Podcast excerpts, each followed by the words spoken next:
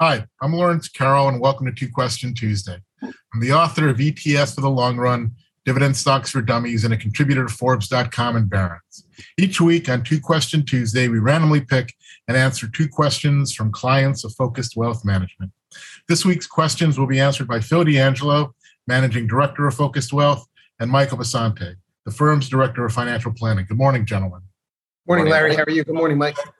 I'm great. How are you guys? Great. Okay, the first question comes from Jim in Kingston, New York, and he asks, why are the markets so spooked by the prospect of rising interest rates? So what we have to understand is that interest rates and borrowing costs generate a lot of liquidity throughout the aggregate economy, right? So it's really twofold.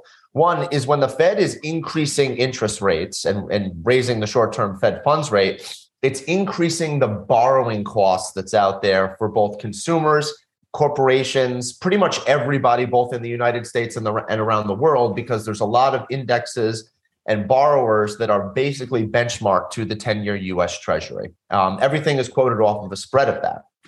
So considering that the U.S. economy is 70% consumer demand driven and consumer spending generates 70% of U.S. GDP, as borrowing costs rise, the consumer essentially then has less purchasing power. Simultaneously, if you look at what's happened to a 30-year loan, the housing market, and the Fed does have this lever as one mechanism in which they can actually control and fight inflation, because shelter and housing is 40% of the CPI.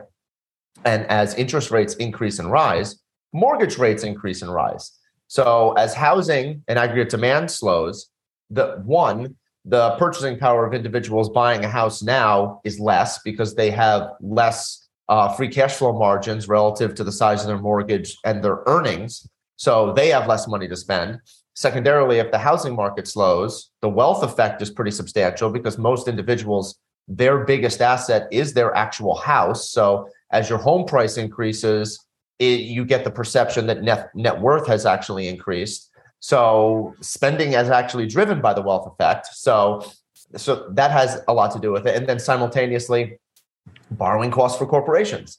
Remember, there's a lot of corporations out there that don't necessarily, they might be younger in terms of their infancy of actually being a public company. They don't generate really substantial free cash flow profit margins. And if you don't generate really substantial free cash flow profit margins, you have to borrow more money to finance your operations at higher interest rates. So basically what higher rates does, it erodes into the consumer, it erodes into earnings power of corporations. So it has a pretty significant effect of that trickle down and the net effect in the bottom line of corporations. So as the Fed continuously raises interest rates to curtail borrowing costs and withdraw liquidity from the economy, there's less consumer spending. And on the aggregate, there's also less in aggregate earnings for S&P 500 companies. So that is why the market is so concerned over that fact. Plus, when the Fed continuously raises interest rates, usually they end up breaking something because they go too far.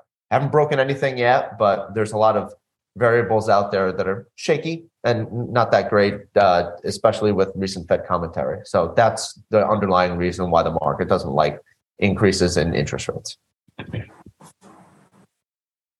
Okay. And speaking of rising interest rates, bond yields are rising. Yesterday, the 10-year U.S. Treasury bond posted a yield of 3.5%, its highest level in 11 years.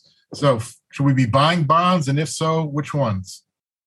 I got to tell you, so from a credit perspective right now, you are in a yield bull market, right? So, you know, you have bond prices down. So the Barclays Aggregate Bond Index, the benchmark for bonds, down roughly 12.5% on the year.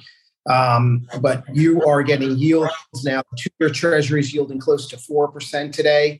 You got the 2-year at 3.98 this morning and the 10-year at 3.6. So because of the inversion, you're getting paid, 30 beeps more on the short end of the curve to go out for 2 years. But these are guaranteed set duration United States treasuries.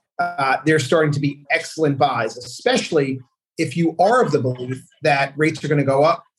We're going to choke off inflation, and then inflationary numbers will basically come back down. And over time, rates should drop too. So not only should you look at the short end of the curve, but I think the Fed, they can be in their 2-day meeting tomorrow and seeing whether they go 7 or 100 basis points. 75 looks likely, but if they do go 100 basis points, you want to start laddering out into these treasuries. They are very good buys at these levels. I mean, if we run a typical retiree's spending, their income draw, down by 4% a year, and you can lock in set durations at around there, you want to build out portfolios right now and take advantage of this. In fact, risk adjusted, I see a lot more return in bonds right now than I do equities. Even though equities are of some value, I think bonds are a terrific value, and you got to take advantage of this bull market in yields. And, you haven't seen yields like this in about 11 and a half years now.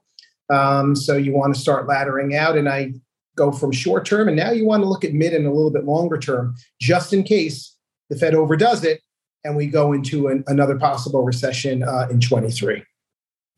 Well, hold on a second. I think it's really interesting because I'm going to overlay these two questions a little bit now too, because while the markets and earnings and some people might not like higher rates. Higher rates aren't a bad thing for individuals who are retirees who need cash flow yield off their portfolios, because that generates them a little bit more adequate cash flow off the portfolio. Look at the risk that we've had to take retirees and manage risk so carefully over the past 15 years. I mean, typically, in my grandfather's retirement age group, they would go out and buy CDs or treasuries and not have to take munis and not have to take any risk. For the past 15 years, almost two generations, we haven't been able we've had to take risk on to get yields. And now this is a terrific opportunity. You're absolutely right, Mike. Go ahead. Sorry, Larry. Oh, actually, the 2-year treasury yield has reached a 15-year high today. Yep. That's because, don't forget, curves inverted, getting paid more on the short end, 2 years, than you are on the long end, 10 years. But what's going to happen if we go into another recession in 23? And eventually that yield curve will uninvert. How do you get uninversion? Either the short term's got to come down if they do some sort of operation twist. I don't know if they have any of these operations up their sleeves at the Federal Reserve to bring the short end down, or the long end's got to go up, or a combination of the two. So short term right now, there's some good buys. Medium term and longer term, you got to start dipping your feet into as well. So you're talking actual bonds, which are not that easy to buy. So do you have any recommendations, or would you suggest bond funds as well, or not really? Oh, yeah, you could go out and buy closed-end funds, et cetera. But, to me, if you want belt and suspenders, this is the opportunity to lock in and create a bond ladder. And that's what we do for our clients at Focused Wealth Management. That's what we have been doing. Okay. Well, that was great, guys. Thank you very much.